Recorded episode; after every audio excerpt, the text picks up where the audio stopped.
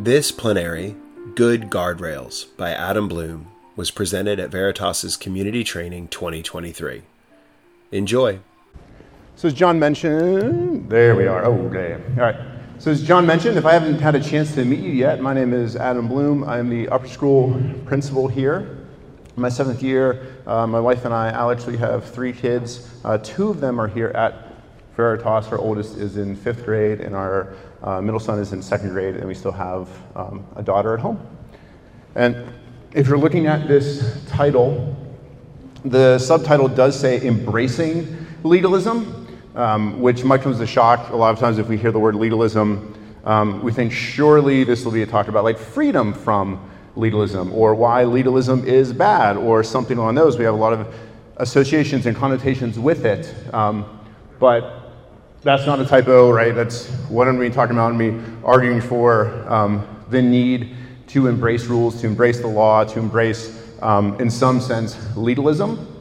I thought I would challenge myself a little bit more with um, the controversy of my talks this year. Um, so that's why my breakout session is also like what we can learn from Satan. Um, so there's a little there's a little plug from that. So embracing legalism, and then an hour lessons from Satan. Here we go.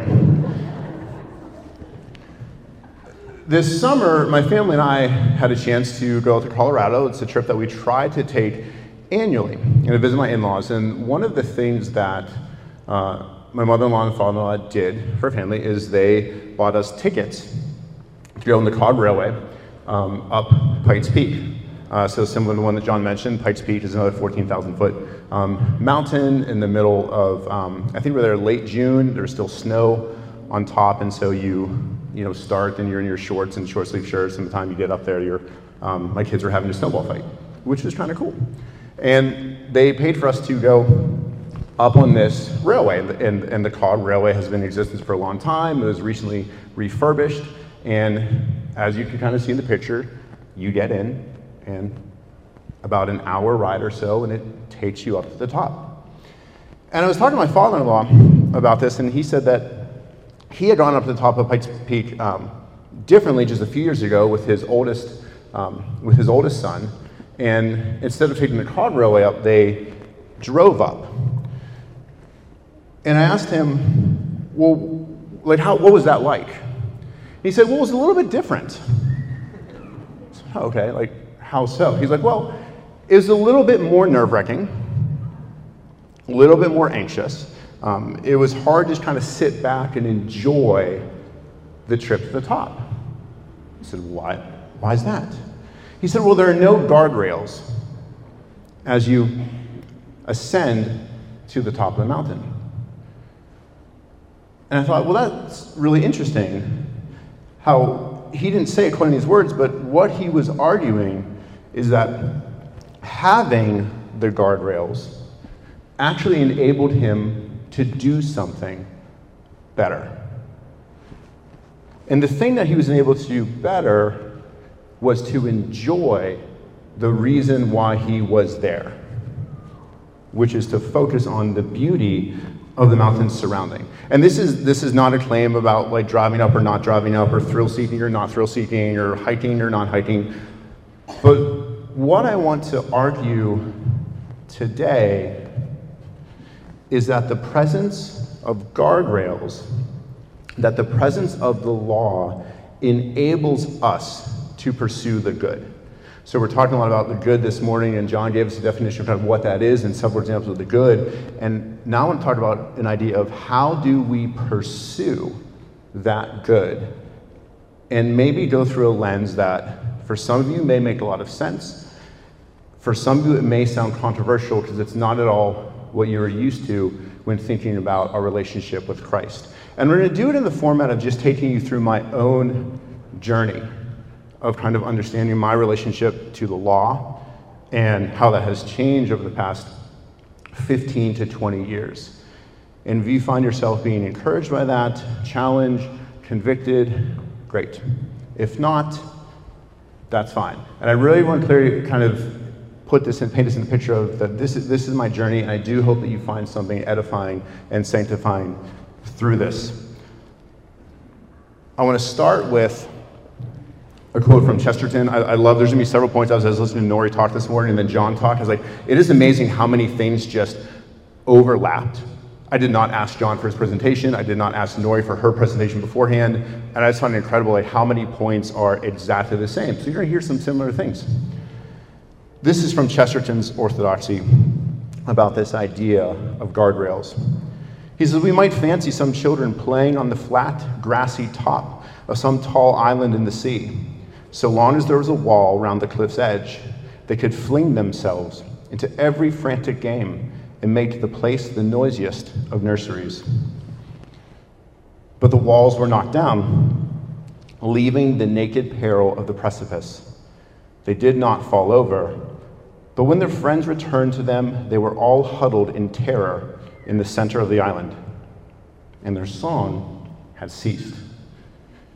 I want to use this quote to set the stage that Chesterton is arguing here that, contrary to often how we view the law and how we view rules and how we view guardrails, that these things actually enable the children to be more of who they were created to be, rather than the other way around.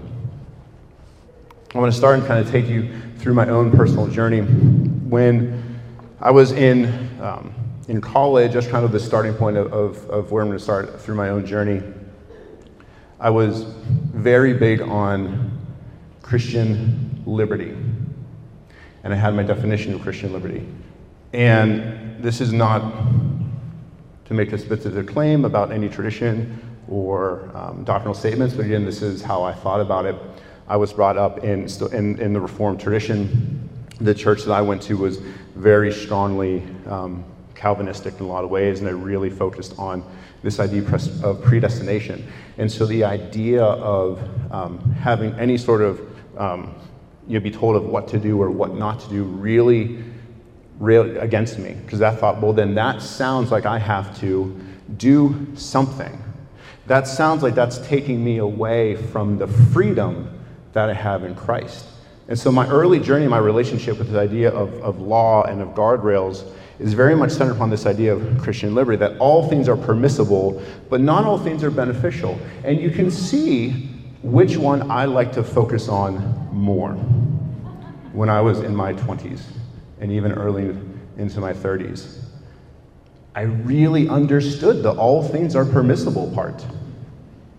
I didn't really understand but not all things are beneficial.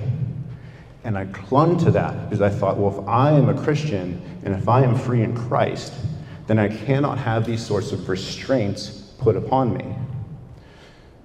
Well, that's just my idea of freedom as I look back on it, was really more of an American idea of freedom. Very strongly formed by how I think of freedom in American culture. Maybe this will sound familiar to a lot of you.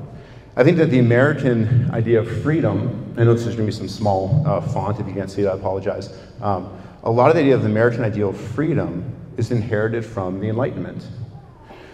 And a key Enlightenment figure, Immanuel Kant, has a document that he says, What is enlightenment? Our students read this in 10th grade. And he asks, What is the Enlightenment?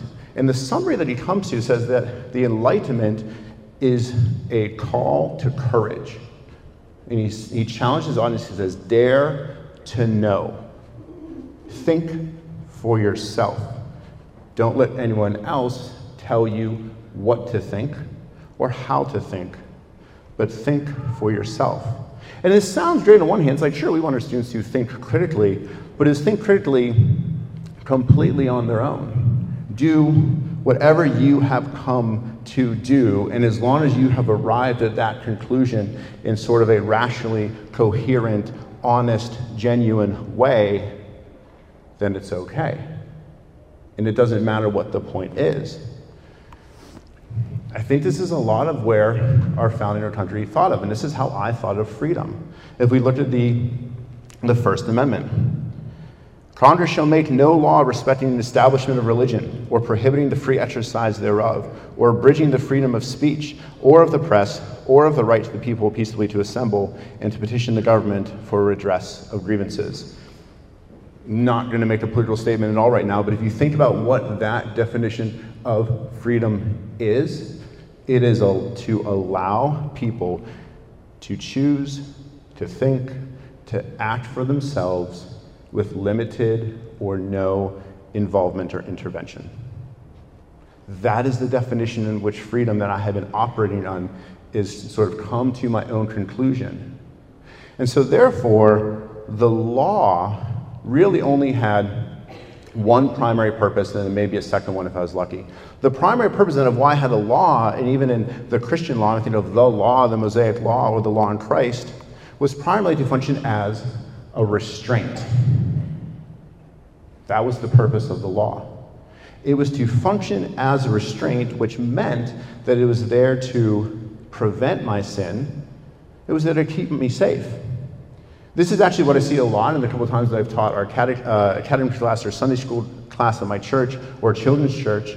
And I have a lesson we'll do on the Ten Commandments, and sometimes they'll ask them to be thinking about rules in their house and why God gives us rules. And pretty much hands down, everything that, uh, that the, children, the children initially say they view the law as a negative function. As in, it doesn't do something positively for you, but rather it keeps negative things from you. You ask them, why does, you know, why do mom and dad have these rules for you? To keep me safe, right? And sure, it's positive, but they primarily think of it in ways of like to prevent bad things from happening. And with this idea of freedom as kind of, you know, all things being permissible in Christ and kind of doing um, what I thought and, and chose for myself, the law kind of only had a purpose of restraining me. And then maybe it had a purpose of being a mirror, right? That the law was there just so I could know how bad I was. Now, I'm not disagreeing with that, right? I need to know how sinful I am so that I can look to Christ. But what I am starting to argue then is that and then there's a third option for how we ought to view the law. But initially, this is how I viewed it it's there to maybe restrain some evil, keep me safe, and just to kind of make sure I'm aware of how sinful I am. I realized that kind of combining all of these things of how I viewed my Christian liberty, of how I viewed freedom, of how I viewed the law, that essentially had boiled down salvation to one thing. And that for me, for a long time, even though I probably would not have said this, salvation is getting in.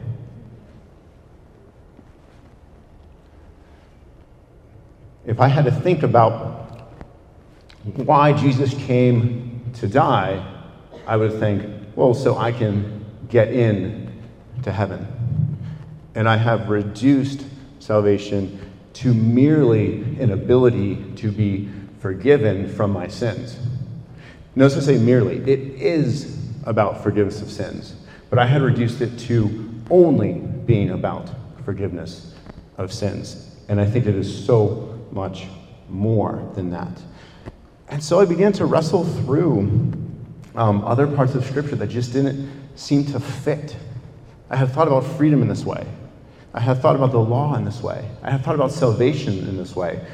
And the more I started to think through different parts of Scripture, that didn't make sense with how I was viewing the role of the law in my life.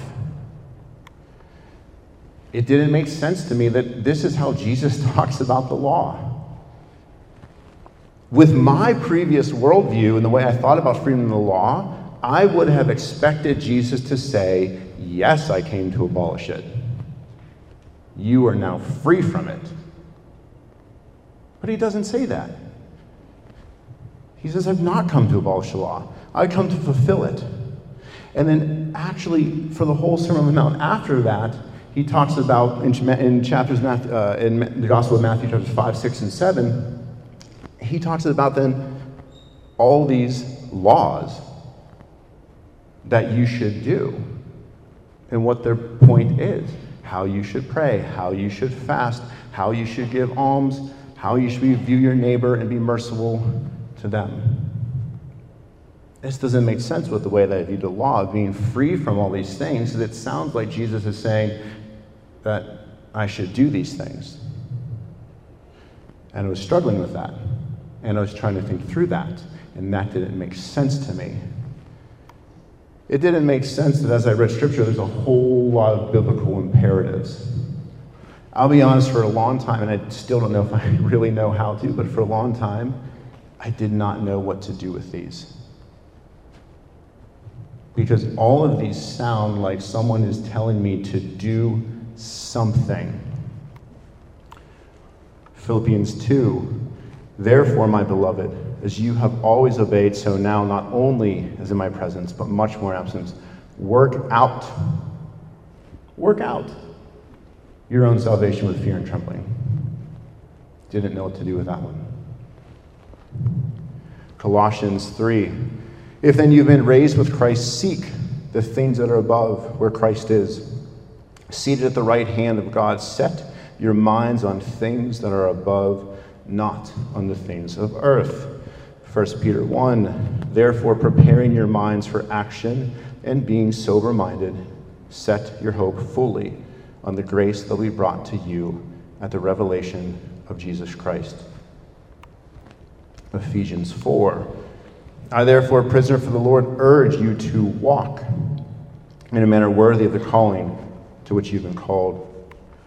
Romans 6. Do not present yourselves, uh, do not present your members as sin, as instruments for unrighteousness, but present yourself to God as those who have been brought from death to life. Imperative, imperative, imperative, imperative, imperative. I did not know how to think about this, and I certainly didn't know how to even begin to think about how to put this into practice. Because my views of freedom, my views of the law, my views of salvation, um, not necessarily wrong, but incomplete. Which is, again, some of those aspects of the law being restraint are not wrong, but it's incomplete. Salvation being about forgiveness of sins is not wrong, but it's so much more than that. So I realized that I needed to look at freedom from a different perspective. I needed to see what does it actually mean to be free from what I think scriptures are talking about. And it's really fascinating because if you approach the scriptures, as an American, there are several statements in there that make very little sense. Make very little sense. If I approach the scriptures from American sense of freedom, which kind of means limit the rules that are set upon me, Exodus is very strange. Because God says right? Um, oh, sorry, actually, I need to back up real quick to have mentioned on the slide. The first thing is that it's not about the individual, right? And think for yourself. Paul says this clearly, right? He's actually not thinking for himself, right? He doesn't dare. He says, I have received from the Lord and I hand this down to you. He's not out there kind of saying, Well, Paul, what do you think about it? He says, This is what Christ told me, and this is what I right, passed down. Within the Christian tradition, um, creative thinking has largely been discouraged. If you're creative, you're probably heretical, right? And you are outside of what has been passed down. If you are saying something that has never been said before within the Christian church, you should check yourself. It's probably wrong right? And so I needed to rework my biblical definition of freedom. But then back to my previous point, I was viewing um, freedom as an American and not biblically. And there's this strange thing that happens in, in Exodus if you view it as an American. Because God just says, um, I'm Lord your God and I have set you free, right? I have, I have redeemed you from slavery, from the house of Egypt. And then the very next thing he does is he gives them a bunch of rules. I have set you free, and now here's all the things you can and can't do. And I kind of read over this, like, as an American, I was like, that is strange to me. And I can kind of get the ones like don't kill. I can get on board with that as an American. right? I mean, you know, like generally we have laws in this country like, hey, you know, don't go around killing people. Don't steal. I can get around that, and that makes sense to me. You ever look at the first commandment and see how in Congress it is with the First Amendment? They do not fit together. First Amendment worship whoever you want. I don't care. Right? I mean, the founding fathers, a lot of them, not all of them, but a good number of them would go to, to, to points to, to ridicule the ridiculousness of Christianity. Thomas Paine, in particular, was um, very famous for doing that. He's like, this is, this is dumb, this makes no sense. But he was adamant, like, hey, if you believe this, sure, go ahead, I'm going to let you do it. The first commandment says, do not worship whomever you want. Worship the Lord your God. Period. You don't have a freedom in the way we think of it. You don't have a freedom to think for yourself and to choose for yourself and to go for yourself. He says, actually, if you want to be free, this is what you do. And so, biblical freedom is not the ability to think necessarily for oneself and act for oneself and dare to know the way the Enlightenment says, but rather it is living as you were created to live. As John was talking about earlier, there is a form and there is something that is not formed. And God has given us forms. And you are more free when you live in that form as opposed to when you think to decide your own form. I think we're seeing some of the fruits of the culture today. I'm not going to get too much on the sidetrack of this, but we're seeing the fruits of that somewhat today in our own culture with gender issues. Right? If you love your child, you will let them be free to decide what they want to be. That is not biblical. That is not biblical. God says, You are most free when you do what you were created to do.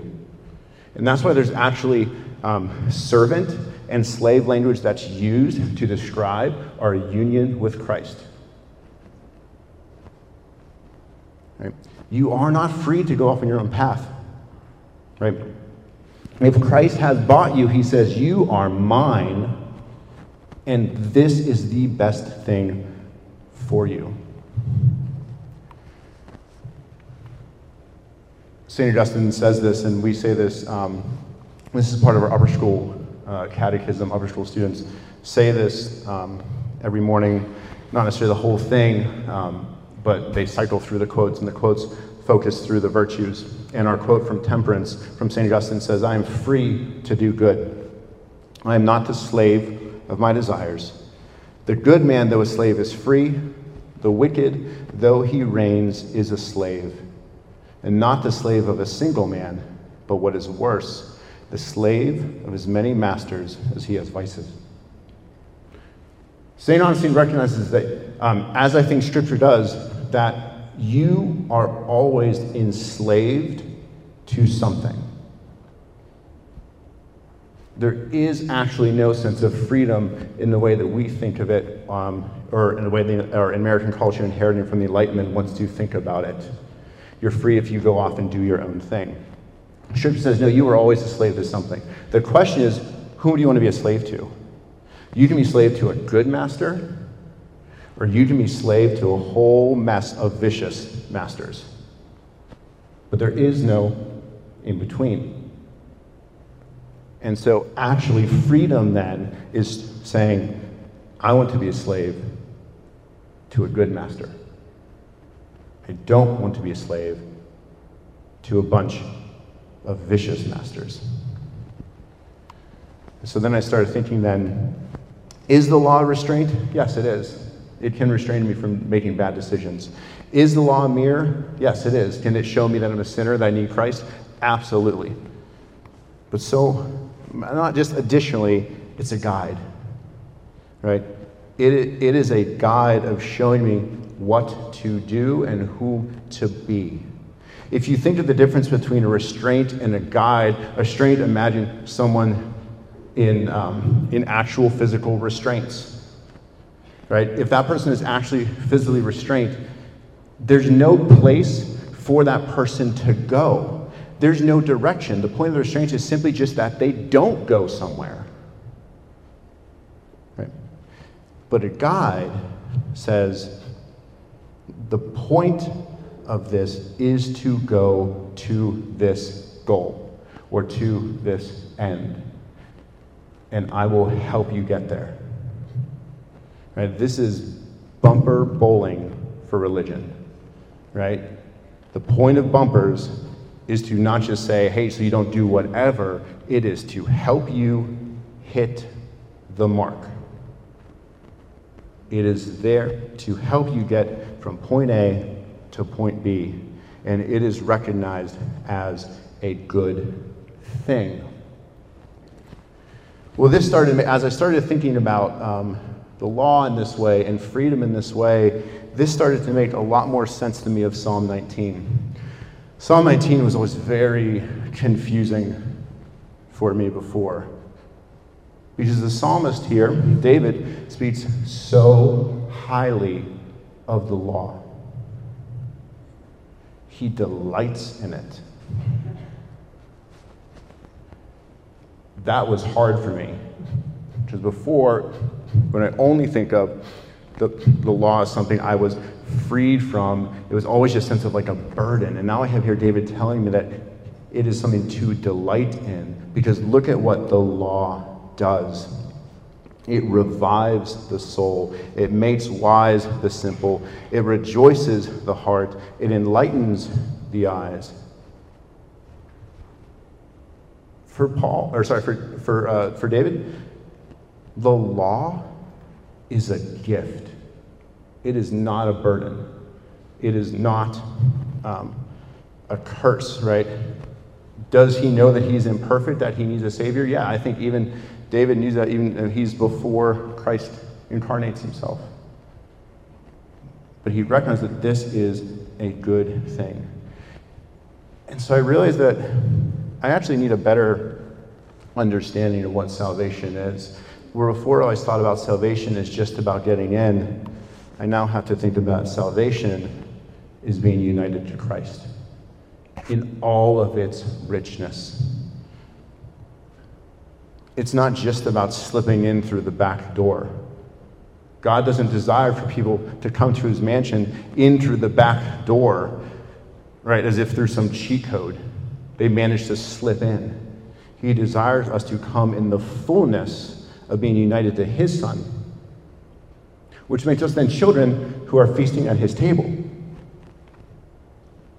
I would always be troubled for a long time about hypothetical theological questions, such as if someone was stuck on a desert island and they had no contact with anyone else, could God save that person? You ever, I don't know, ask, think about that question, or I don't know, this is what I guess when you're a theology major, like this is what you think about, right? Um, and I, I hate that question. I was just like, I hate that question so much now.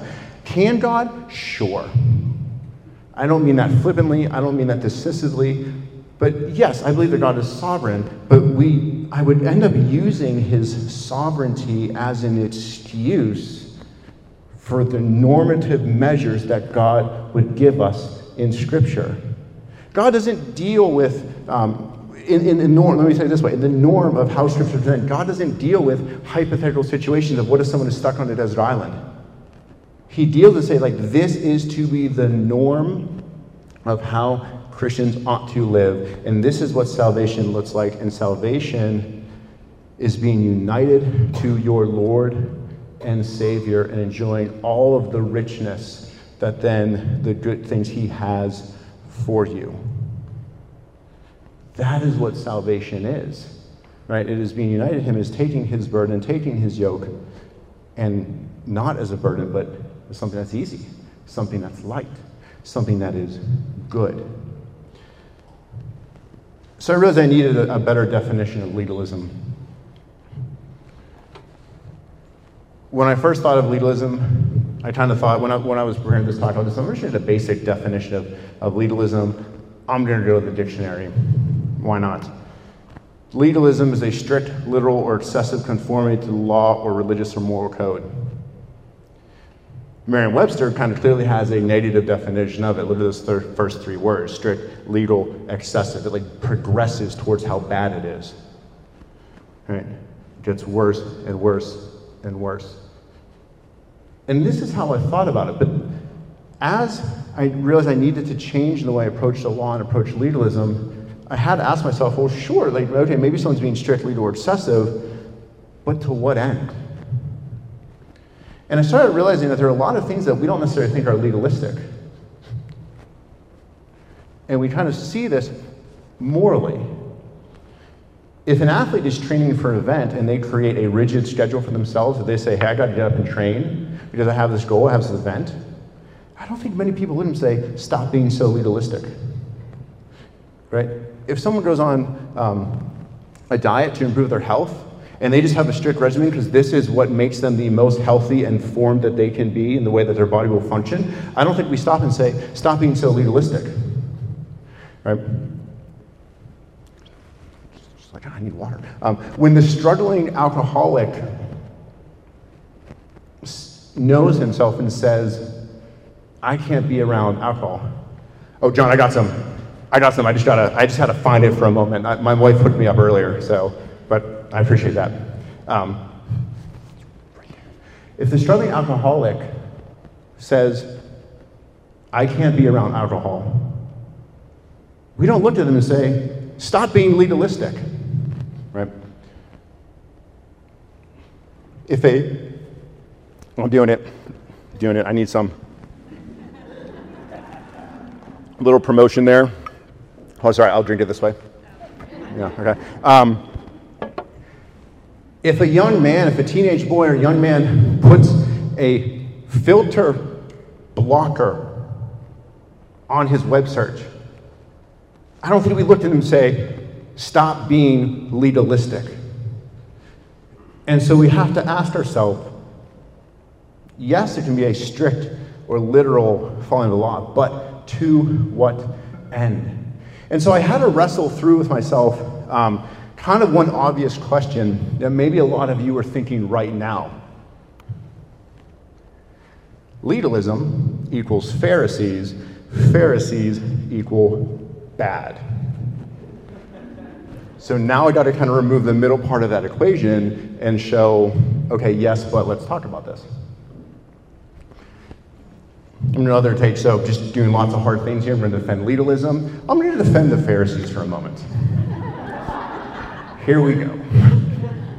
Legalism, Pharisees, Satan. We got a good trifecta here. Um,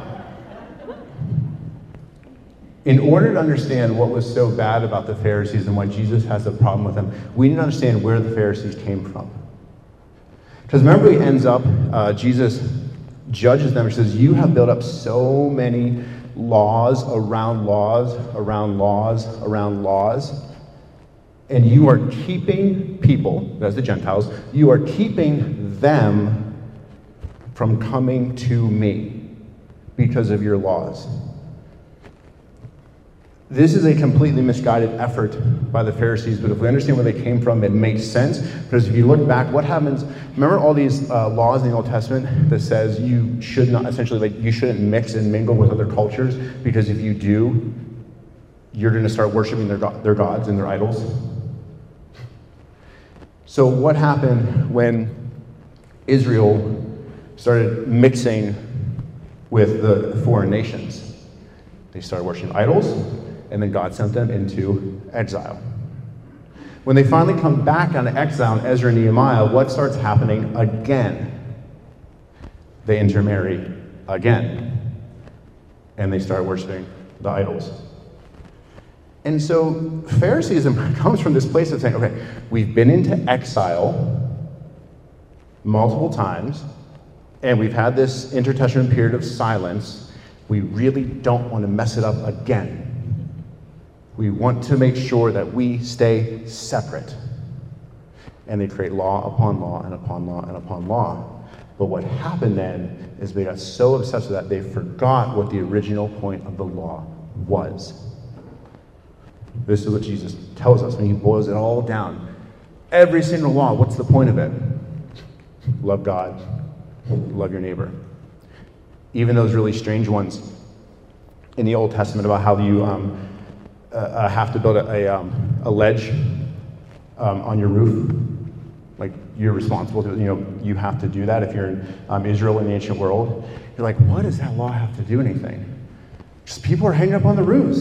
Right? I mean, this is, this is Bathsheba, right? Like, this was normal. And so if you're a homeowner, you need to build a ledge. Because if someone goes up there and falls off, it's not just their fault, it's your fault. Right? My Old Testament professor said the application for this, it doesn't make sense in Greenville anymore, but when I was in Chicago, he said the point of this, they take from is I need to love my neighbor by shoveling the sidewalk in front of my house when it snows. Makes no sense here, right?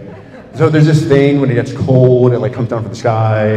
You guys think the world is ending when it happens, right? Anyway, it's called snow, right? It's beautiful. Um, he says, if I don't shovel the area in front of it, I have failed to love my neighbor. It's not about just doing it for no reason. This is what Jesus reminds us. The Pharisees forgot that. So, Phariseeism and what we call bad legalism focuses on excluding others, right? It focuses on judging others, and it focuses on elevating yourself because of how perfect. Right?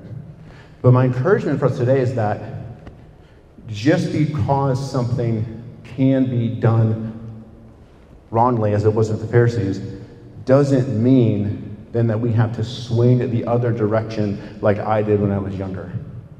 Just because the Pharisees abused the point of the law doesn't mean that in order to avoid that trap, I have to swing them to the complete other end of the pendulum and say, well, therefore, I'll just get rid of all the law because all things are permissible that wisdom finds a middle road, that wisdom finds a place to go that avoids both pitfalls and both extremes. So, my point is that there is such a thing as, I think, good legalism. And I want to talk a little bit about practical examples um, in a little bit. But legalism is an adherence to the law as a means to pursue righteousness. That the law is a gift, as a guardrail that can direct you towards the fullness of being united to Christ that He intends for us, and that is a good thing. Because it takes us to a right end. It doesn't take me to the end of puffing up myself.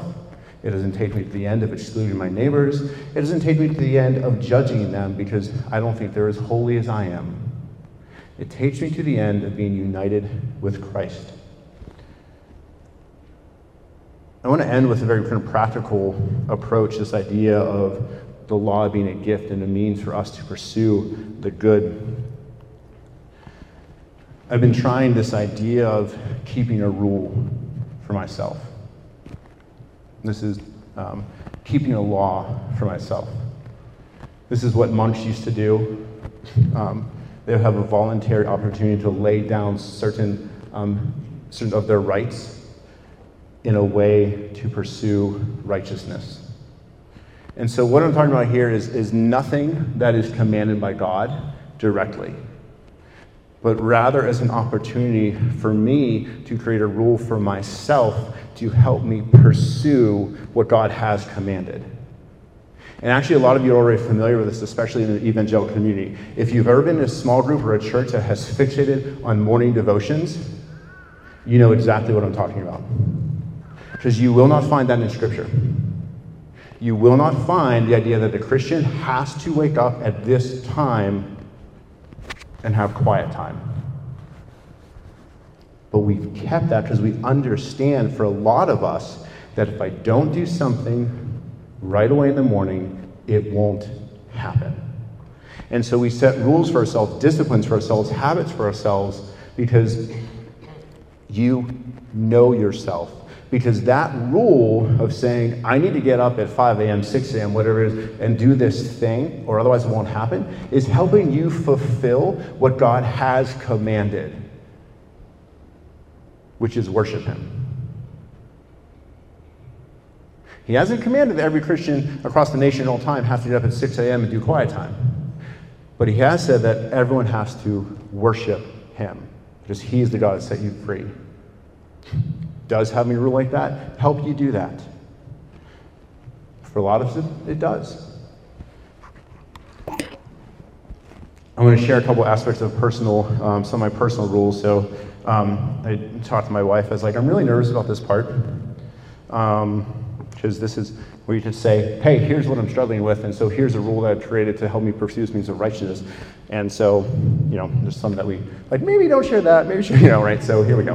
Um, but this is this is still going to be kind of a humbling part. Um, it has to start with prayer and reflection and confession. You have to know yourself. You have to know yourself because the rule that I have for myself to help me pursue Christ will not necessarily make sense for someone else. And that's where I can't use my role to exclude someone else or to judge them. Because that then slips into Phariseeism, right? But I have to know myself. And one great tip is if you have a, a church that does a confession in the middle of the service where the opportunity to silently reflect and confess, when, um, when the priest or the pastor says, hey, let's confess our sins, what's the first thing that pops into your mind? There's probably a reason why that's the first thing that pops into your mind. It's probably the Holy Spirit saying, This, this is what you need to work on. And so pursue that and follow that. Um, and it changes. It changes throughout your life. 20 years ago, if I was going through the seven vices, probably like any young man, I'd have been like, lust, that's it. Right? That's all I struggle with. Right? And as it gets older, I feel like it only gets dicier because now I look at all seven vices and I'm like, I do all of them. And I really struggle with all of them. So I want to just use an example. Um, we talked about what the rule is for and what it's not for. Um, two rules I've developed myself as I thought about my sloth, as I thought about my gluttony. Um, we'll do sloth first. Um, so this is this is my humbling part because um, there's a lot of people in this room that I go to church with. Um, but here I go. Um, I can have a really hard time choosing to pay attention to what my pastor is talking about in the sermon. And that is a conscious choice I make because it borders on sloth and it borders on pride because I think, well, instead of listening to him, I'm just going to sit here and read this other book of the Bible. That's sloth. And if you're not sure how is that sloth, because sloth is um, not just being lazy, but it's not doing the work that God has called you to do in that moment. You can be a workaholic and be slothful. And I've had to learn about myself. Because you can always justify and say, but I'm doing something. But is it the work that God is calling you to do right now? And I would justify and say, oh, but I have this question I'm pursuing. And in order to do so, I need to sit here and read through Colossians and not, that's an actual example from a few weeks ago. I need to sit here and read through Colossians rather than listen to what my pastor is saying. So I have to create a rule for myself. And the question is, what allows me to pursue the work that God has ordained me?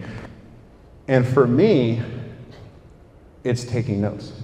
That might sound like such an obvious thing, but if I don't, if I don't physically start writing down what my pastor is saying, my mind will go. And that came just from knowing myself and being honest with myself.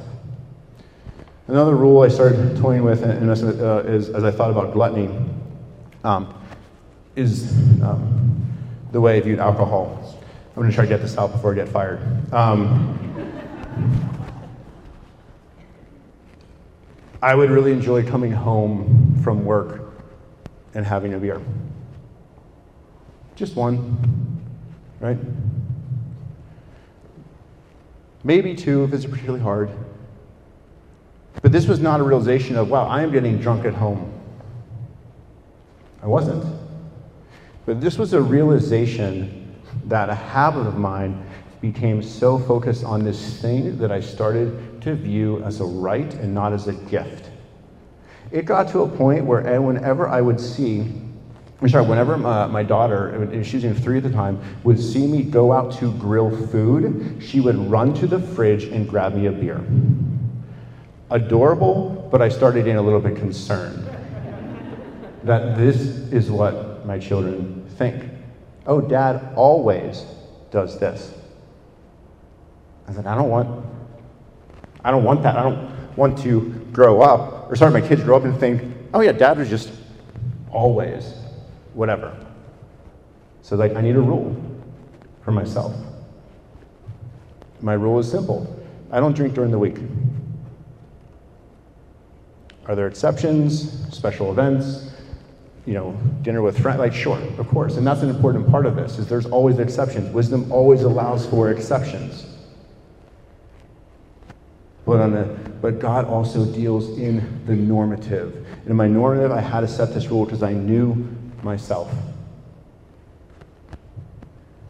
That doesn't have to be your rule, right? It's not supposed to be your rule. God does not command that anywhere in Scripture, but He does command, I think, to recognize gifts, to use your money wisely, right? Um, and I needed a rule with to help me view something rightly as a gift and from the good gift giver.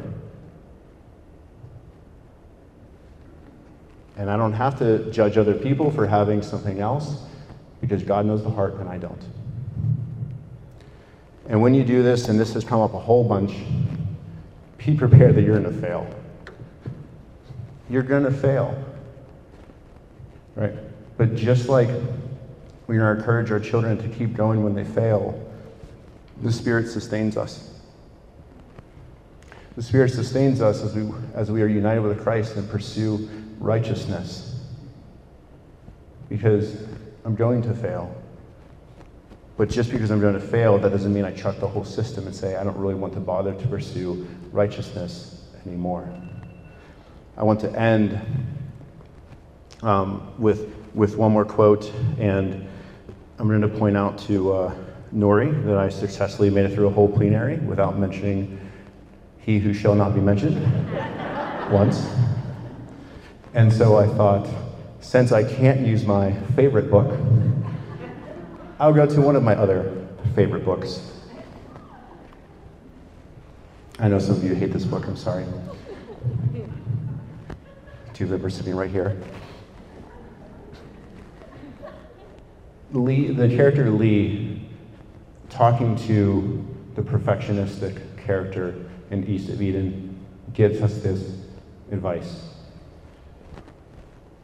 And now that you don't have to be perfect, you can be good. You are free to pursue good. Because it's not your job to be perfect. Christ has done that for you. And you don't have to do it, but He has a treasure of heaven waiting for you if you are united to Him. And He has good things to be united to Him. And so we don't have to be perfect, but we can be free to pursue the good. Thank you so much.